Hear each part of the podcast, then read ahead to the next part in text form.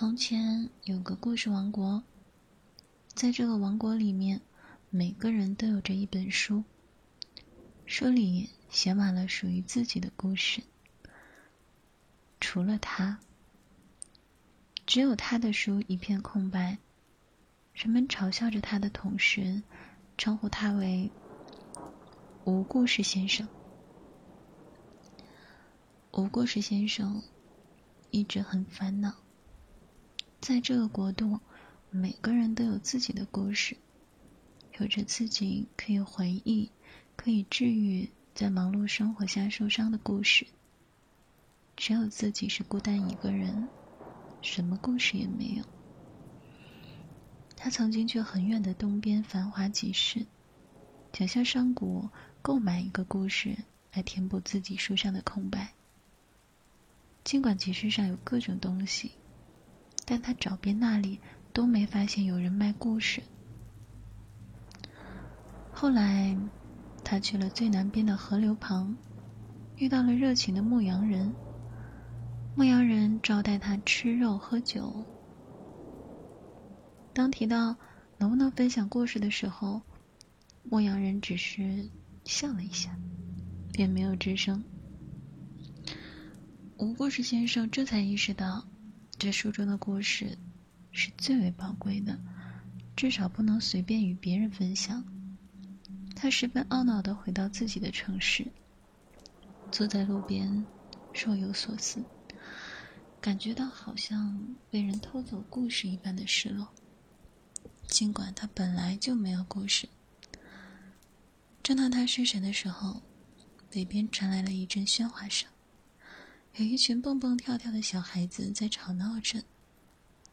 吴故事先生挤进人群里，看到最里面有个女孩子与旁人不同，她的眼睛里闪着奇异的光芒。而风尘仆仆的模样，仿佛在阐述旅程的艰辛。在他的面前，有着很多很多书。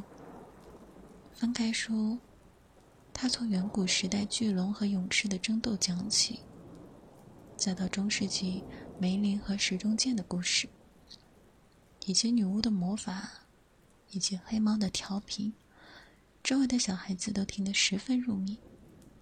这些故事。都是他们从未听说过的。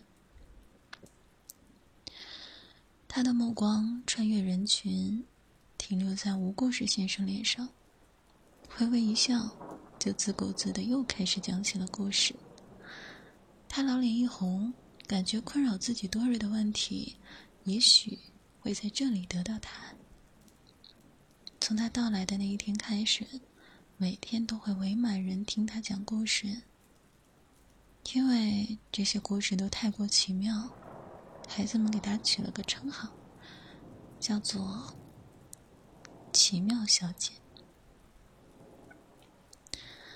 我故事先生每天随着人群来到这里，而每次奇妙小姐都会对他莞尔一笑。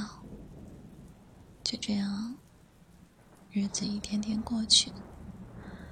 有一天。我故事先生感觉心中一颤，急忙把怀里的书翻开，发现原本空白的纸张上竟然浮现了字。那是奇妙小姐今天所讲的经历，而自己的灵魂仿佛也得到了治愈，正如其他人所说的那种感觉。他看着奇妙小姐，眼里满是温柔。轻声的问：“你愿意用你的故事填满我未来的人生吗？”在人群的起哄声里，奇妙小姐耳垂变得红红的，笑着点了点头。那，你准备好了吗？晚安，亲爱的。